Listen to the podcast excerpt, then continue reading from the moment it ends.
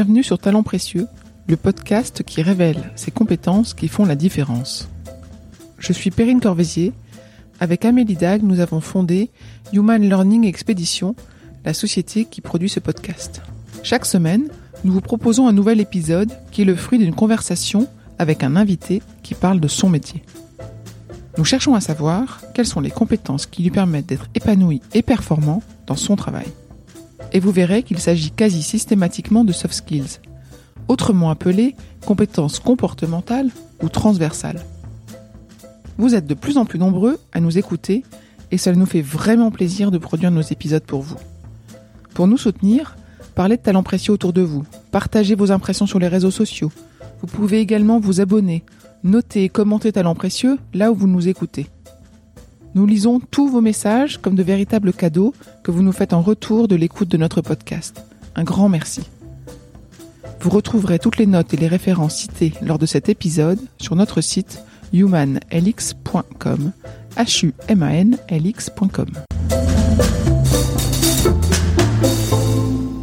Je suis très attachée à une phrase de Samuel Beckett qui dit Se donner du mal pour les petites choses, c'est parvenir aux grandes avec le temps.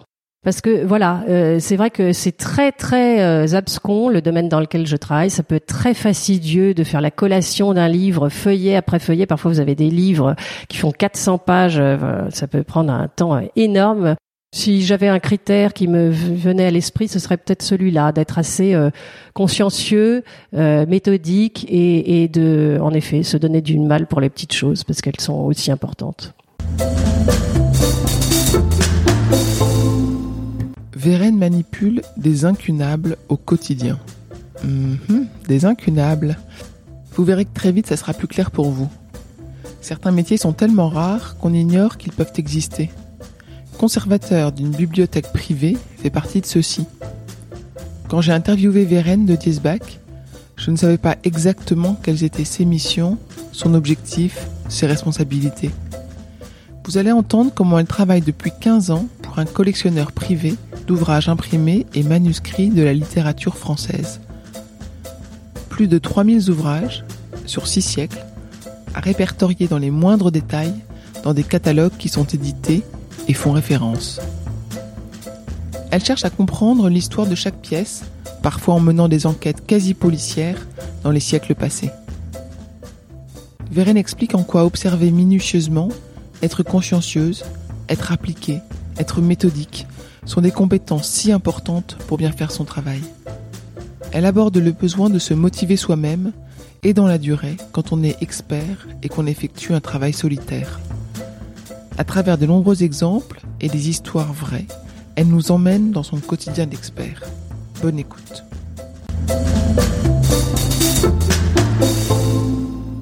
Bonjour Vérène. Bonjour Perrine.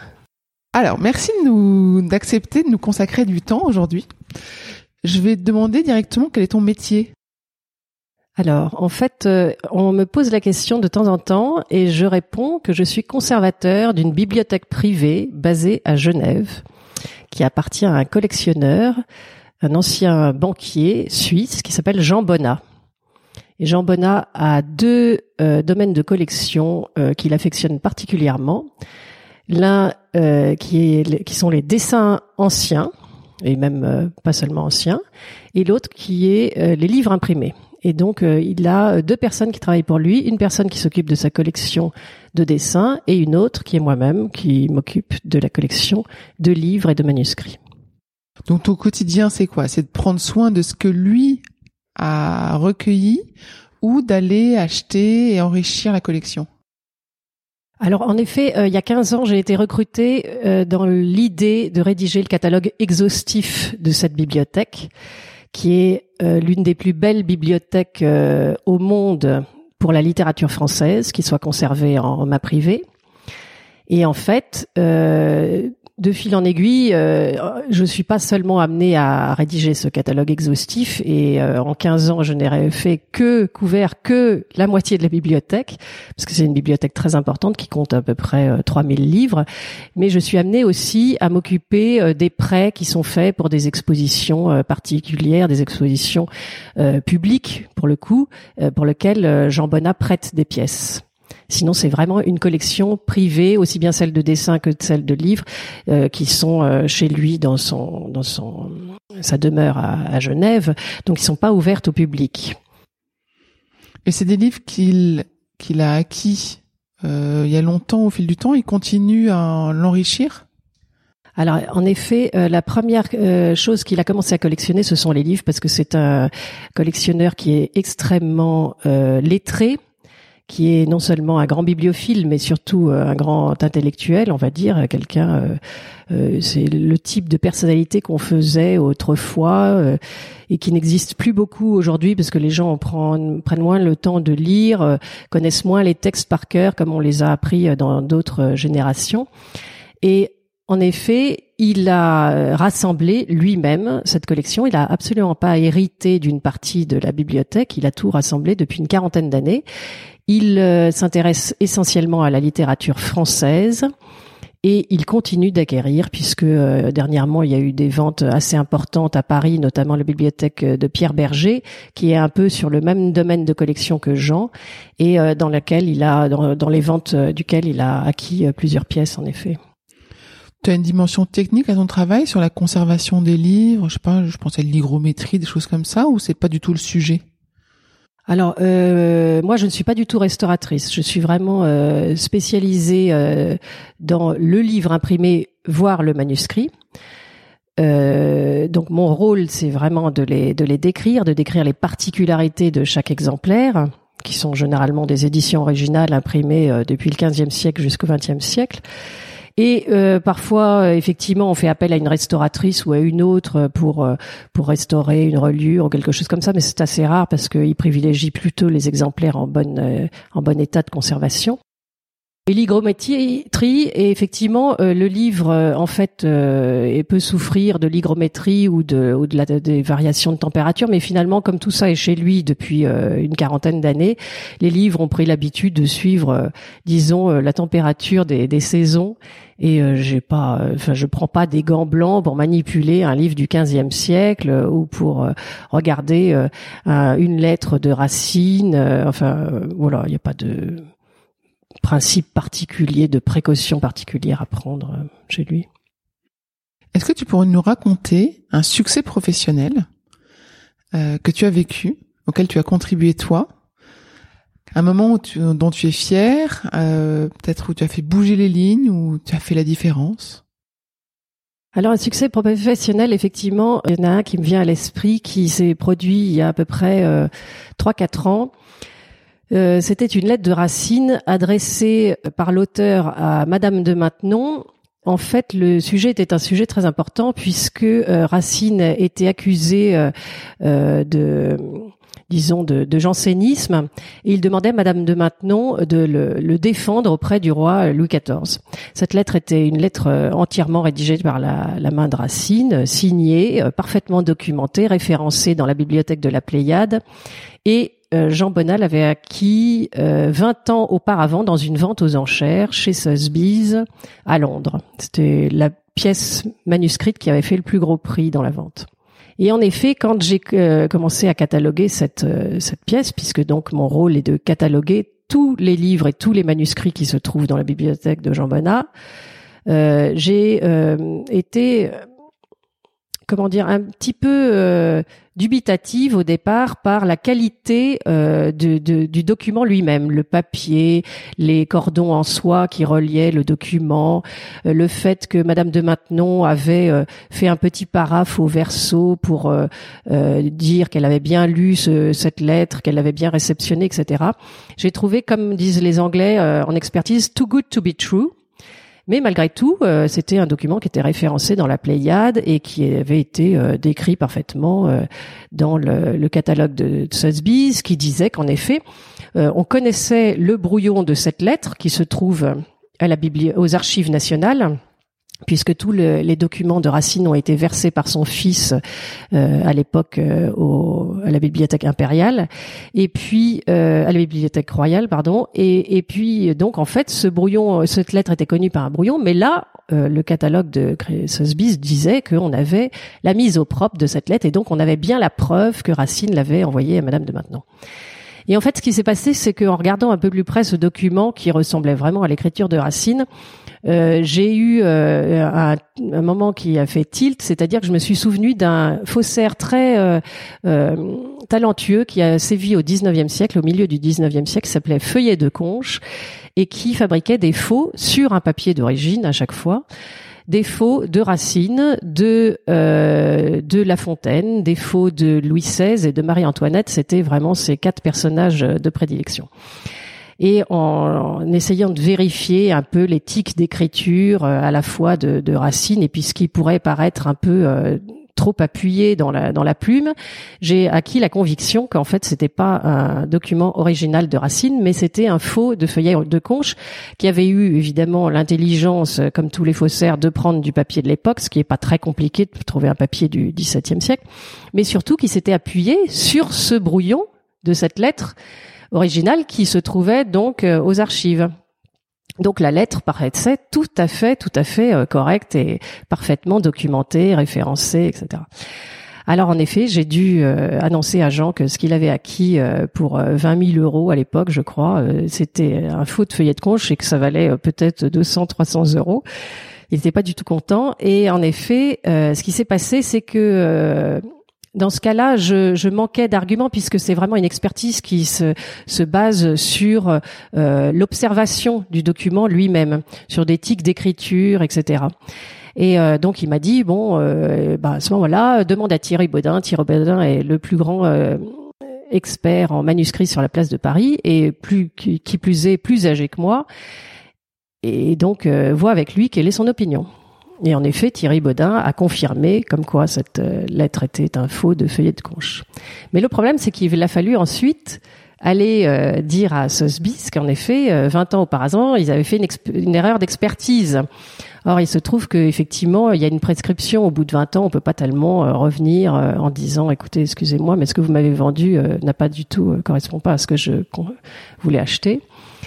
Et bon, finalement, étant donné que Jean Bonnat est un grand collectionneur, un grand mécène, au bout de cinq mois, ça a pris cinq mois à Sotheby's pour vraiment confirmer ce que nous disions, c'est-à-dire que c'était un faux, euh, pour leur dire en effet, vous avez raison, euh, on, est d'accord avec ce que l'analyse que vous avez donnée, et vous-même et euh, Thierry Baudin, et donc nous allons rembourser à Monsieur Bonnat cette lettre. Alors voilà, c'était une petite victoire parce qu'effectivement, euh, je travaille dans un domaine qui est euh, essentiellement masculin. Il y a très peu de femmes qui travaillent dans le domaine euh, de la librairie et encore moins dans le domaine de la bibliophilie, en tous les cas en tant que bibliographe, c'est-à-dire c'est ce que je fais, de la bibliographie matérielle. Donc, euh, de pouvoir un peu euh, dire, ben en effet, voilà, j'ai pu, euh, grâce à mes connaissances, grâce à mon passage aussi chez chez Christie's, puisque je travaillais pendant dix ans au département des, des livres et des manuscrits chez Christie's, j'avais pu voir des faux de feuillets de conche, et donc grâce à ça, j'ai pu en effet expertiser cette lettre correctement. Donc c'est l'expérience que tu avais du faux, de ce faussaire-là, Qu'a fait-il si t'avais pas fait ce stage, enfin si t'avais pas travaillé chez Christie avant, t'aurais jamais pu le déceler si je n'avais pas travaillé chez Christie's avant, je n'aurais jamais pu déceler que c'était un faux de feuillet de conche. Et c'est exactement ce qui s'est passé pour les experts de Londres chez Sotheby's, qui ne connaissaient pas le travail de ce faussaire et qui donc sont tombés dans le piège de feuillet de conche de la même manière que la Bibliothèque nationale a possédé pendant des années un manuscrit euh, soi-disant euh, autographe de la main de La Fontaine et qui s'est avéré être un faux de feuillet de conche euh, et qu'ils ont sorti de la grande réserve. La grande réserve, c'est un peu le sein des saints de la Bibliothèque nationale où ils possèdent les documents les plus précieux et ils ont sorti il y a une vingtaine d'années cette pièce cette pièce qui était en fait un document du, du, faussaire du, du 19e et non pas un faux La Fontaine, enfin un, document original de La Fontaine. Donc ça veut dire que tu travailles avec une énorme application. C'est un travail de grand détail ce que tu fais? Euh, alors mon travail, euh, qu'il s'agisse des livres imprimés ou des manuscrits, je travaille essentiellement sur des livres imprimés puisque Jean Bonnat possède près de 3000 livres imprimés et un peu moins de manuscrits. Euh, c'est vraiment un domaine euh, d'expertise. Je suis pas là pour, euh, je ne m'occupe pas de la valeur du document, contrairement à ce que je faisais autrefois chez Crisis. Je n'ai pas à estimer la valeur sur le marché de telle ou telle pièce. Je dois la décrire, l'analyser, comprendre sa provenance, voir si le document est entièrement original ou si le livre imprimé a été trafiqué, parce que malheureusement pour des livres qui valent plusieurs centaines de, effectivement plusieurs centaines de milliers d'euros eh bien, euh, un libraire indélicat peut euh, le compléter si jamais il manque une planche à imprimer ou un frontispice, ou si la relure n'est pas exactement euh, de l'époque, on va avoir tendance à essayer de comment dire, de modifier cela. parce qu'évidemment, un, livre dans une relure de l'époque aura plus de prix qu'un livre qui aura été relié au 19e siècle. Où est-ce que tu as appris ton métier? Je l'ai appris sur le tas. Je l'ai appris entièrement sur le tas parce qu'en fait, ma spécialité initiale, euh, quand je suis rentrée chez Christie's, euh, c'était vraiment euh, les dessins anciens. J'avais travaillé aussi au musée du Louvre au sein du département des tableaux parce que à l'école du Louvre j'avais étudié les, les, tableaux anciens. Donc j'étais vraiment dans le domaine de l'art graphique, pas du tout dans le domaine de la bibliophilie. Et puis pour une erreur de, enfin pas une erreur, mais disons euh, un changement de parcours chez Christie's, au bout d'un moment, j'ai voulu euh, changer de département. J'ai quitté le département des tableaux et des dessins pour rejoindre celui des livres. Donc je me suis vraiment euh, formée entièrement sur le tas. Alors après, évidemment, il a fallu un petit peu que je, je travaille même beaucoup par moi-même pour comprendre euh, pourquoi une édition originale du Barbier de Séville valait peut-être en reliure de l'époque de, de, je sais pas, 3 à 5 000 euros et pourquoi une édition originale euh, du Rouge et le Noir de Stendhal en reliure de l'époque en valait peut-être 200, 300 000 euros. Voilà, il y a des choses qu'il faut apprendre comme ça, qui font partie de la loi du marché, de l'offre de la demande, et puis de, découvrir que par exemple euh, en Allemagne au XVIe siècle, même au fin du XVe siècle, on faisait des reliures en peau de truie. Ça a été une grande découverte pour moi. J'ignorais même qu'on pouvait utiliser ce matériau pour en faire des reliures. Mais voilà, les Allemands, euh, les pays germaniques l'ont beaucoup pratiqué, beaucoup utilisé, et c'est un matériau très résistant en effet. Travailler pendant 15 ans, tu disais, avec un collectionneur qui est donc ton patron, ton commanditaire. Comment ça se passe une collaboration aussi longue et aussi individuelle?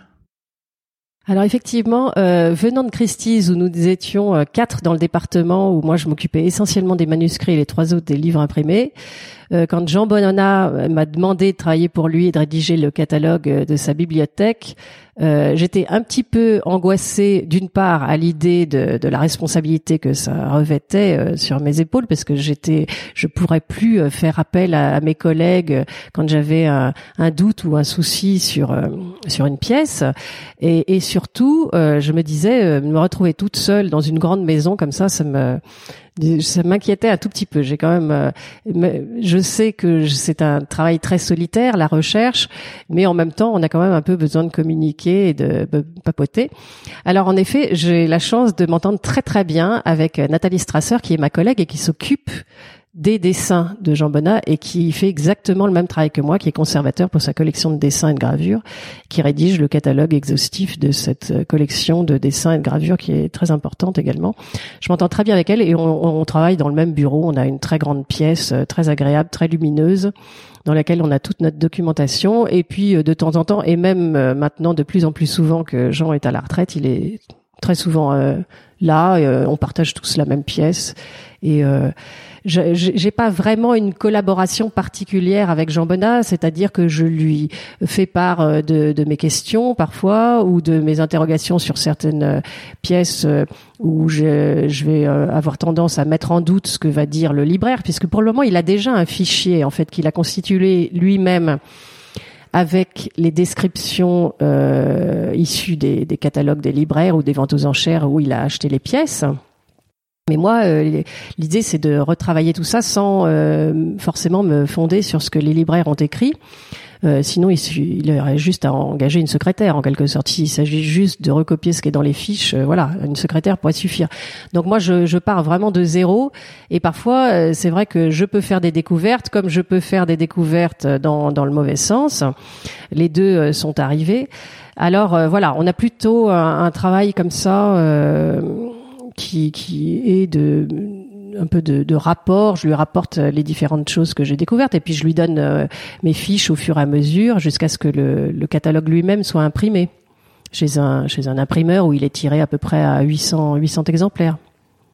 Alors que je comprenne bien, le catalogue, donc ce que tu décris euh, pour chacun des livres manuscrits en présence, c'est agrégé et imprimé régulièrement, c'est ça? Parce que tu disais que tu n'avais pas terminé. Euh, voilà, j'ai pas terminé mon travail puisqu'en effet, euh, la collection de Jean Bonnat donc euh, s'écoule sur six siècles, du XVe siècle au XXe siècle, disons de François Villon à Albert Camus. Et euh, comme je ne voulais pas commencer par ce qu'on appelle les incunables, les incunables sont les livres imprimés au XVe siècle, donc euh, de disons 1455 jusqu'à 1500. Euh, j'ai commencé par le XVIIIe siècle, qui pour moi était la partie la plus facile d'accès. Donc j'ai commencé par toutes les éditions originales du Marquis de Sade, de Voltaire, de Diderot, de Rousseau, etc. Montesquieu. Et puis ensuite, une fois que j'ai sorti ce catalogue en 2007, euh, a donc il a été imprimé, il a été attiré à peu près 1000 euh, exemplaires. Il est diffusé euh, dans le cadre d'une association qui s'appelle l'Association internationale des bibliophiles, qui regroupe à peu près 500 bibliophiles dans le monde, qui se réunissent une fois par an dans différents pays. Et donc eux, eux-mêmes ont reçu chacun euh, gracieusement de la part de Jean Bonnat un exemplaire euh, de, ce catalogue. Et les bibliothèques aussi euh publiques reçoivent aussi ce catalogue. Parce qu'en fait c'est un catalogue qui sert, disons, la connaissance du livre imprimé. Alors ensuite, donc 2007 c'était le 18e siècle. Ensuite en 2010 j'ai sorti deux volumes pour le 17e siècle. Ensuite euh, en 2015 ça m'a pris beaucoup plus de temps, euh, deux volumes à nouveau euh, pour le 16e siècle parce que Jean Bonnat a une collection sur le 16e siècle très très importante avec des éditions de Rabelais extrêmement précieuses, éditions originales de, de Ronsard, de, de Montaigne et bien d'autres auteurs. Et puis euh, j'ai terminé juste avant Noël euh, le catalogue du 15e siècle et maintenant je m'attaque au 19e, 20e qui euh, en fait regroupe la moitié de la bibliothèque. À peu près 2000 livres sont sur le 19e et 20e siècle. Et à chaque fois, c'est un catalogue qui est imprimé en effet, qui est diffusé auprès des des personnes qui s'intéressent à la bibliophilie et, et à la bibliographie parce que en fait ce qui se passe ce, ce dont on n'a pas conscience c'est qu'un livre imprimé euh, dans une époque euh, artisanale euh, comme ça l'était autrefois et encore plus au début de l'imprimerie et à peu près tiré grosso modo à disons 1000 1200 exemplaires. C'est c'est le rendement moyen de deux personnes qui actionnent une presse à bras à l'époque donc euh, par rapport au, ils travaillent évidemment plus de 10 heures par jour et ils sont euh, deux, personnes sur une presse. Voilà à peu près le rendement qu'ils ont. Donc euh, les ouvrages sont tirés environ à 1000 1200 exemplaires. Et en fait, dans le, le processus de l'impression, les 1200 exemplaires ne sont pas tous identiques parce qu'en fait, euh, au bout d'un moment, le, le prot, le correcteur d'imprimerie, va se rendre compte que page 36, il y a une erreur, euh, il y a une, un verbe qui, a été oublié. Alors euh, on va le modifier en cours d'impression. Et puis un peu plus tard, euh, la censure va arriver, euh, va s'apercevoir qu'au chapitre 3, euh, vraiment l'image du roi est tout à fait mise à mal. Donc on va demander à l'auteur de modifier tel ou tel paragraphe. Et du coup, la suite des exemplaires vont être modifiés en cours de route et les précédents auront déjà seront déjà partis dans le commerce ou ne seront pas détruits parce que le, le papier est un matériau précieux. Donc on va quand même les conserver. Si bien qu'en effet euh, sur, disons, grosso modo 1000, 1200 exemplaires ne sont pas tous identiques. Et mon rôle est aussi de définir à quel stade du processus d'impression tel ou tel exemplaire et celui de Jean Bonin en l'occurrence intervient. Et là, on est euh, au cœur même de l'officine d'imprimerie de l'époque et c'est absolument euh, passionnant. C'est une enquête policière presque dans certains cas. Mais t'as pas accès à des archives? J'imagine que les imprimeurs ils documentaient pas au XVe siècle l'ensemble des, des, étapes et t'as pas accès aux 1000, 1200 euh, ouvrages pour les comparer les uns aux autres. Non, mais c'est vrai que comme j'habite Paris, c'est pour ça qu'une semaine sur deux, je suis à Paris. Je vais travailler à la Bibliothèque nationale. Je compare l'exemplaire de Jean. Si jamais c'est un tous les toutes les tous, les livres imprimés, heureusement, ne posent pas des problèmes. Mais pour certains, on sait exactement ce qui s'est passé, euh, l'histoire de l'édition à répertorier et à référencer tel ou tel incident ou tel ou tel euh, euh, voilà événement qui s'est passé. Et donc on sait qu'il peut y avoir sur certains exemplaires tel ou tel critère et pour ça, ça s'appelle euh, donc c'est de la bibliographie. Ce sont des livres sur les livres en fait. Et en cherchant dans telle ou telle bibliographie, je peux trouver des références que je cherche et je peux trouver euh, des, des cas particuliers qui auront été déjà en fait étudiés et mis au jour par d'autres bibliographes. Et puis ça m'arrive aussi de mon côté parfois de découvrir des choses qui jusqu'à présent n'avaient pas été repérées. Voilà, donc à ce moment-là, je vais les décrire dans ce catalogue que je rédige. Très bien. Qu'est-ce qui apprécie ton travail? Apprécie dans le sens euh, le, le juge, euh, émet un avis dessus? J'imagine que ton que Jean Bonnat euh, en a un, mais est-ce que dans votre cercle de bibliographes, est-ce que tu as des, des feedbacks? Est-ce qu'on te dit dans ce catalogue-là, c'était très précis, ou je suis pas d'accord avec toi, ou est-ce que tu as des remarques?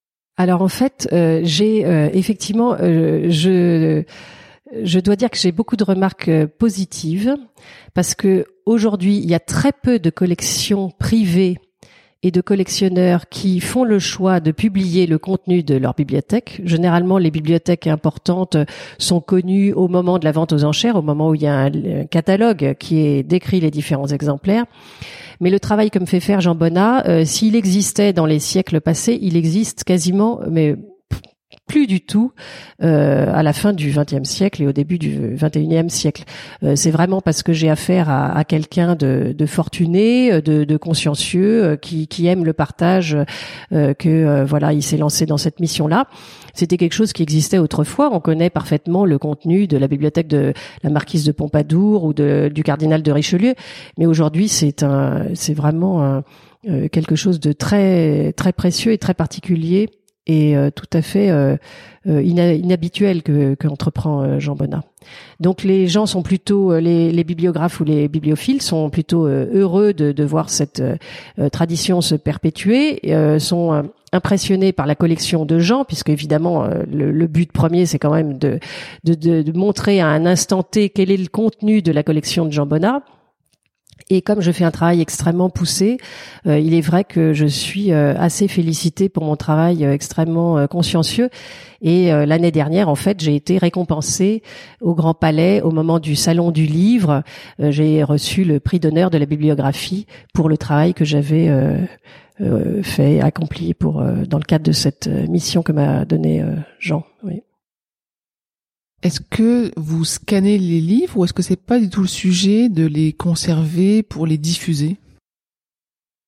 Alors effectivement, euh, la question s'est déjà posée. J'en ai déjà parlé avec euh, Monsieur Bonnat parce que il s'avère que par exemple pour ce livre, euh, ce catalogue des, des, incunables, les livres imprimés au XVe siècle que j'ai sorti juste avant Noël 2018, sur 42 incunables, il y en a 12 qui sont des unicas, c'est-à-dire des livres que l'on ne connaît que par l'exemplaire que possède Jean Bonnat.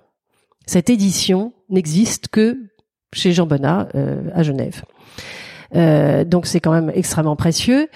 Euh, malgré tout, ça reste quand même une bibliothèque privée. Donc c'est un peu délicat de, de, savoir comment on pourrait numériser, diffuser telle ou telle pièce. Mais il, dans le, il y a eu un projet qui a été fait avec les presses universitaires de France, qui malheureusement s'est arrêté faute de moyens, mais qui a duré pendant six ou sept ans, où euh, quatre euh, numéros par an étaient publiés et reproduisaient en facsimilé des euh, ouvrages uniques ou de la collection de Jean Bonnat ou de la Fondation Bonne qui se trouve en Suisse et dont il est le président dont il était le président. Alors effectivement, ça permettait cette collection source était euh, euh, dans, dans l'idée de pouvoir euh, faire voir à un plus grand nombre des pièces remarquables, absolument inaccessibles et uniques, et de les reproduire en facsimilé telles qu'elles se trouvent sur les originaux. Toi, quand tu étais petite, tu avais une passion pour l'enquête, la recherche, ces sujets-là?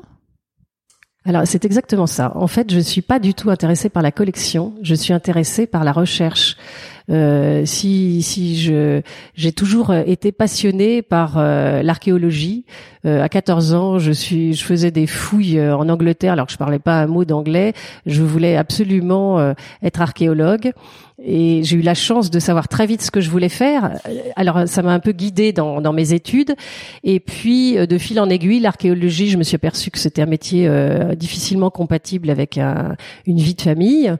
Et euh, après l'école du Louvre, je me, j'ai voulu rester évidemment dans le domaine de, de l'art. Et je suis rentrée euh, après avoir fait un petit tour euh, au musée du, du Louvre euh, au moment de l'aménagement de l'ancien ministère des Finances, qui était le long de la rue de Rivoli. Après, quand ce grand chantier s'est fermé, enfin c'est ouvert au public, mais le, le chantier s'est arrêté, je suis rentrée chez Christie's. Et voilà, de, de, fil en aiguille, depuis les dessins, je suis arrivée au, au livre imprimé. Voilà, c'est vraiment ma passion, c'est d'aller euh, faire des recherches euh, à la Bibliothèque nationale, de creuser.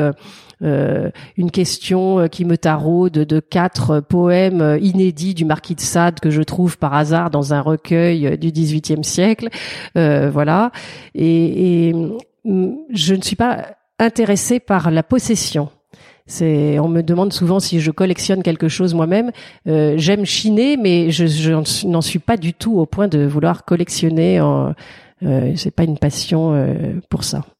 Et euh, ton érudition sur les textes français, euh, comment est-ce que tu peux l'exploiter autrement? Est-ce qu'un jour tu seras professeur de français alors en fait, euh, je fais pas une fiche de lecture sur le, livre que je décris, que ce soit effectivement euh, euh, les, je sais pas, les précieuses ridicules ou l'édition originale des Fleurs du Mal. Je vais décrire l'exemplaire particulier que possède Jean Bonnat, c'est-à-dire qu'effectivement, euh, euh, pour donner un exemple, une pièce remarquable qu'il possède au XIXe siècle, ce sont euh, donc les Fleurs du Mal en édition originale qui ont paru en 1857. Mais en 1857 ont paru aussi pour la première fois, apparu aussi pour la première fois Madame Bovary. Donc en 1857 paraissent deux textes fondamentaux de la littérature du milieu euh, du 19e, Madame Bovary et les Fleurs du Mal. Et en fait l'exemplaire de Jean Bonnat, qui se doit d'avoir évidemment une édition originale des Fleurs du Mal et de Madame Bovary parce que c'est assez banal dans une collection de littérature française. Euh, l'exemplaire de Jean Bonnat est tout à fait particulier et, unique puisque euh, il possède l'exemplaire de euh, Madame Bovary qui est dédicacé par Flaubert à Baudelaire. Or, en 1857, ces deux textes ont été condamnés euh, par euh, l'autorité publique qui disait que euh, il y avait une atteinte aux bonnes mœurs aussi bien dans les Fleurs du Mal que dans Madame Bovary. Flaubert n'a pas été condamné à modifier son texte. Par contre, Baudelaire a dû retrancher six poèmes des Fleurs du Mal. Donc, en effet, il n'y a pas de d'exemplaires plus précieux pour justement euh, cette histoire qui intervient euh, dans l'histoire de l'édition et de la littérature euh, en 1857 que celui que peut posséder Jean Bonnat avec une dédicace de Flaubert à Baudelaire en reconnaissance de cet événement judiciaire qu'ils ont traversé l'un et l'autre.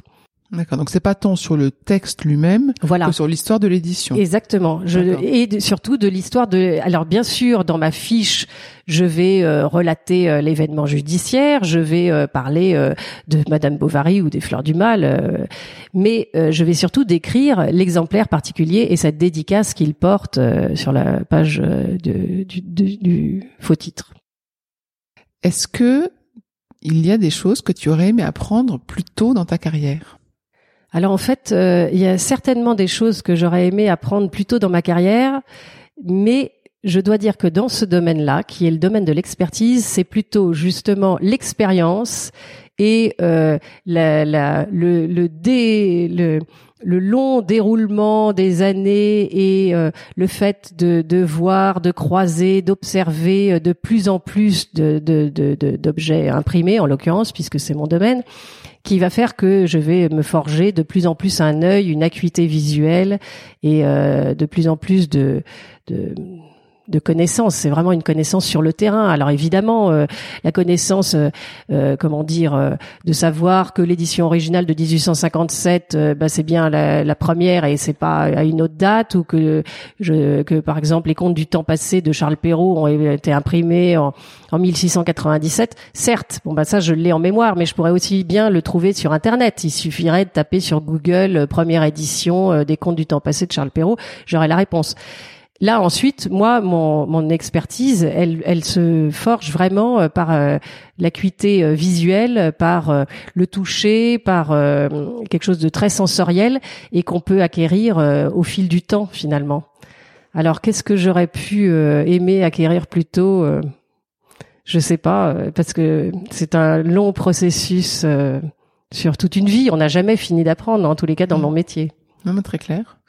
Et est-ce qu'il y a des personnes dans ton passé professionnel que tu as admirées, euh, qui t'ont appris beaucoup, qui t'ont beaucoup apporté professionnellement? Alors euh, effectivement, euh, c'est c'est un comme ce n'est pas quelque chose de théorique qu'on peut apprendre en faculté ou ailleurs, euh, c'est quelque chose qui s'apprend l'expertise essentiellement sur la, la, le terrain. Euh, il y a, j'ai eu la chance de croiser en effet des personnes, plusieurs personnes dans ma vie, aussi bien euh, chez Christie's euh, que euh, antérieurement au musée du Louvre, ou même là depuis que je travaille depuis 15 ans pour Jean Bonnat, qui m'ont euh, euh, enrichi dans, dans mon approche euh, du sujet, qui m'ont enrichi parce qu'ils m'ont transmis leurs connaissances, parce qu'ils m'ont transmis aussi leurs exigences, parce qu'ils m'ont transmis aussi leur manière d'aborder tel ou tel point de vue. Et parfois, en fait, on s'aperçoit que bien sûr, on est enrichi par les autres qui travaillent dans le même domaine que le vôtre, parce qu'ils vous apportent un peu plus d'expertise et de connaissances, mais ils vous apportent aussi beaucoup beaucoup euh, humainement généralement quand ce sont des aînés et que vous admirez euh, leur manière d'être, leur manière de de de pas être euh, orgueilleux, de pas vouloir écraser l'autre par leurs connaissances, de simplement les partager et d'avoir la joie de les partager avec les autres, oui. C'est des personnes avec qui tu as travaillé ou des personnes que tu as côtoyées ce sont des personnes avec qui j'ai travaillé et euh, essentiellement avec qui j'ai travaillé, euh, notamment euh, la personne qui m'a beaucoup formé euh, chez chez Christie's, qui s'appelle Félix de Marézoyenne, qui est un très très grand connaisseur en matière de livres imprimés, et c'est lui qui m'a énormément appris au, moment où moi je, je, me lançais dans un domaine que je ne connaissais absolument pas et où il fallait que je, je saute à l'eau et que j'apprenne à nager très rapidement. Une question sur ton rythme de travail. J'imagine que ta mission, c'est elle est vaste, elle est longue, que tu as ton rythme à toi, que c'est à toi de trouver ton rythme. Comment est-ce que tu trouves l'énergie pour avancer? Comment est-ce que tu décides du rythme auquel tu as travaillé? Euh, Quand est-ce que tu commences? Quand est-ce que tu t'arrêtes? Quand est-ce que tu publies ton catalogue et que tu décides que c'est terminé? Alors effectivement, euh, ça c'est une question de motivation personnelle. Et sur 15 ans, il y a des moments parfois où on baisse un peu les bras, où on ralentit un peu la cadence. Parce que en effet, je n'ai pas de target euh, comme chez Crisis. Je n'ai pas de deadline parce que on sait que le 15 juin on a une vente aux enchères et qu'il faut absolument boucler le catalogue pour euh, pour euh, mi mai voilà. Donc moi je, je suis uniquement attachée avec Jean Bonnat par une relation de confiance euh, quand je ne suis pas à Genève et que je travaille chez moi ou à la Bibliothèque nationale, euh, il n'est pas là à surveiller, euh, savoir si je fais le nombre d'heures ou pas, où j'en suis dans mes recherches, est-ce que j'avance sur ce catalogue du 19e, est-ce que j'ai fini avec Balzac? Alors voilà, de temps en temps, il va me demander, bon, si j'ai bientôt terminé avec les 50 éditions de Balzac que je dois cataloguer, mais en fait, euh, je, c'est à moi de me motiver moi-même et de me dire euh, bon, euh, là vraiment d'ici l'été, je voudrais avoir terminé ça. je voudrais aussi avancer parce que par ailleurs, j'ai quand même quelques missions temporaires qui peuvent intervenir pour des expositions pour lesquelles Jean Bonnat prête. Donc on peut me demander de rédiger telle ou telle description pour un, ouvrage que Jean Bonnat va prêter à gauche ou à droite. donc c'est vraiment, je crois que par la confiance et par le un sérieux, disons, personnel que je me suis euh, imposé, qui fait que voilà, j'avance euh, euh, tranquillement à mon rythme, parce que c'est un rythme quand même euh, justement, comme je n'ai pas de pression, je peux mener euh, mes recherches euh, jusqu'au bout et ne pas me dire bon bah tant pis, j'envoie ça au catalogue, mais je suis pas doute sûr de ce que je viens d'identifier dans l'exemplaire. non, je peux aller jusqu'au bout de mes recherches. J'ai cette chance-là de pas avoir cette cette pression. Mais voilà, je crois que je suis raisonnable, raisonnable, et pour le moment, en 15 ans de métier de, relation avec Jean Bonnat, j'ai pas eu encore trop de reproches de ce côté-là. Est-ce que tu as, toi, transmis ton savoir ou tu as commencé à le transmettre à d'autres générations? Alors effectivement, euh, je crois que c'est ce qui m'intéresse le plus dans mon métier, parce que j'aime pas du tout parler de moi, mais par contre parler de mon métier, comme je vois que les gens sont généralement intéressés, euh, j'aime bien en, parler. Et ça m'arrive euh, d'être effectivement de temps en temps invité dans des écoles ou autres pour parler de mon métier, ou de de, de temps en temps des, des collectionneurs qui se lancent ou qui connectionnent déjà les livres, mais qui finalement n'ont pas tellement de connaissances pratiques pour pouvoir euh, identifier et reconnaître euh, un livre imprimé original euh, d'une contrefaçon. Donc une contrefaçon, c'est un livre qui aura été fait exactement à l'époque, imprimé dans les mêmes conditions, mais pour faire croire que c'est un original, et en fait ce n'est pas l'édition originale. Euh, donc ça, c'est un domaine d'expertise que eux-mêmes n'ont pas, et euh, ils sont toujours contents d'apprendre de, de, tel ou tel euh, point de détail qui va leur permettre d'identifier ou de faire une petite distinction qui peut être parfois vraiment importante dans le cadre de la valeur de l'objet. alors effectivement, je suis, j'ai pas de, je n'enseigne pas de manière théorique euh, ce que je connais parce que c'est vraiment quelque chose qui s'apprend euh, sur la pratique et sur le terrain. Mais je suis toujours euh, très contente et d'apprendre et de transmettre. T'as pas de stagiaire avec toi, par exemple, qui t'aide de temps en temps? Alors, on m'a proposé de, prendre de temps en temps euh, des, personnes m'ont demandé si elles pouvaient euh, euh, faire un stage auprès de moi. Je, je, je suis pas du tout contre avoir quelqu'un qui, qui soit à mes côtés. Le seul problème, c'est que en effet, pour expertiser un livre ou pour faire des recherches à la Bibliothèque nationale ou pour le décrire sur un ordinateur, c'est quand même quelque chose qui est assez solitaire où on n'a pas besoin d'être à quatre mains. Donc en fait, euh, prendre une stagiaire, je pense qu'au bout d'un jour ou deux, je pourrais lui montrer un peu ce que je fais. Je pourrais peut-être lui demander un petit peu de, faire telle ou telle recherche, mais finalement, euh, je crois qu'elle tournerait vite en, vite en rond. Notre podcast, il s'intéresse aux compétences comportementales. Est-ce que toi, tu aurais une définition de ces compétences comportementales? Quelle est ta définition des compétences comportementales ou des compétences transversales? Alors, compétences comportementales, je pense que dans mon domaine en particulier, qui n'est pas celui de la vente, puisque je ne suis pas libraire, euh, je pense que si l'honnêteté euh, doit être euh, de mise, mais ce n'est pas un point qui, me viendrait en premier à, l'esprit, je pense que dans le comportement, c'est peut-être un souci de faire les choses jusqu'au bout c'est-à-dire de se donner du mal pour des, petites choses qui peuvent paraître vraiment euh, euh, très mineures, c'est-à-dire euh, par exemple quand on fait la collation d'un livre, on, prend le livre et on regarde feuillet après feuillet si tous les feuillets sont là et s'ils ont l'air absolument homogènes, s'il n'y a pas un feuillet qui par exemple aurait été rapporté d'un autre exemplaire pour compléter un exemplaire incomplet. Alors, euh, je crois qu'effectivement, moi, je suis très attachée à une phrase de Samuel Beckett qui dit "Se donner du mal pour les petites choses, c'est parvenir aux grandes avec le temps." Et vraiment, je pense que cette phrase devrait être gravée au-dessus des frontons de toutes les écoles parce que voilà, euh, c'est vrai que c'est très très euh, abscon le domaine dans lequel je travaille. Ça peut être très fastidieux de faire la collation d'un livre feuillet après feuillet. Parfois, vous avez des livres qui font 400 pages. Euh, ça peut prendre un temps énorme. toute une série de 12 volumes de Balzac, ça m'a pris une après-midi entière pour les collationner tous. Et en fait, je, je, dois passer par là parce que si l'exemplaire est incomplet ou s'il y a un feuillet qui a été rapporté, voilà, ça fait partie de, de, de, de mon métier. Je dois le signaler.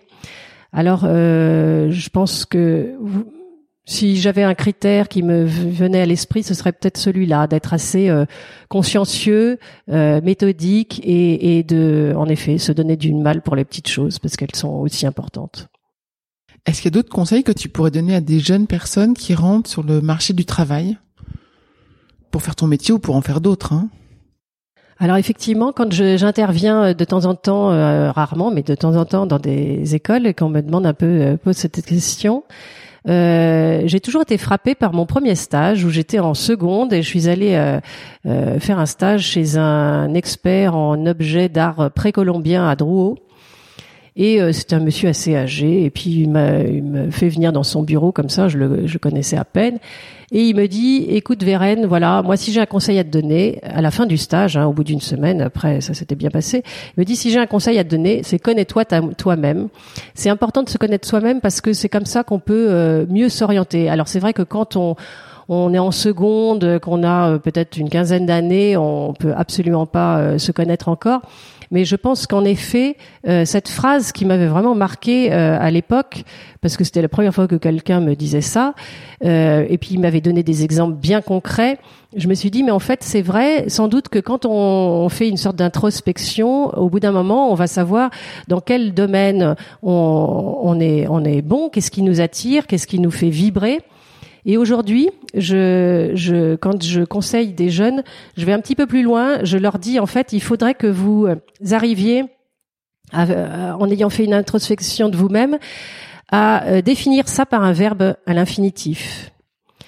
Et en fait, le fait de euh, concrétiser ce qui vous fait vibrer, ce pourquoi vous êtes doué, ce vers quoi vous avez, ce pourquoi vous avez envie de vous battre, par un verbe à l'infinitif, ça permet vraiment de cerner plus précisément euh, la, question. Et alors je donne un exemple. Par exemple, euh, si vous voulez euh, faire du droit, vous faites du droit, mais en fait, au bout d'un moment, vous voulez défendre la veuve et l'orphelin ou vous voulez négocier des contrats. Ce sera deux métiers d'avocat différents. D'un côté, vous allez plaider, en effet, pour défendre, ce sera le verbe défendre, la veuve et l'orphelin. Et puis d'un autre côté, vous serez dans la négociation de contrat, où là, ce sera un domaine euh, de, juridique bien différent. Et pourtant, au départ, vous aurez fait du droit. Donc je crois qu'effectivement, euh, si on doit se connaître soi-même, il faut essayer de cerner ces qualités et ce qui ce, qui vous motive euh, par un verbe à l'infinitif pour euh, savoir plus tard ce qu'on veut faire. Voilà, et s'orienter dans la bonne direction. C'est un bon conseil, puis c'est pratique, pragmatique. Très bien. Qu'est-ce qu'on peut te souhaiter pour ton avenir professionnel? De pas perdre la vue parce qu'en fait effectivement euh, j'ai besoin d'une très bonne acuité visuelle euh, dans mon métier et le jour où je perdrai la vue euh, je pourrai rester chez moi. D'accord. Merci beaucoup, Vérène. Merci. De rien. Merci, Perrine.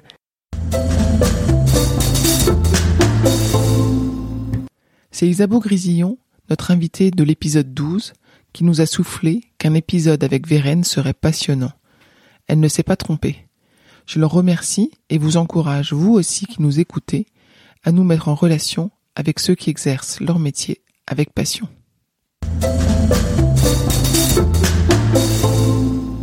J'espère que vous avez apprécié ce podcast autant que nous avons aimé le préparer et l'enregistrer. Talent précieux vous est proposé par Human Learning Expedition ou HLX. Nous accompagnons ceux qui font bouger les lignes et tout leur écosystème dans la réussite de leur projet de transformation.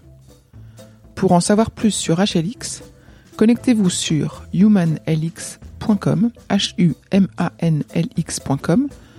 ou suivez-nous sur Facebook, sur Instagram, sur LinkedIn ou sur Twitter. Merci pour votre écoute et à bientôt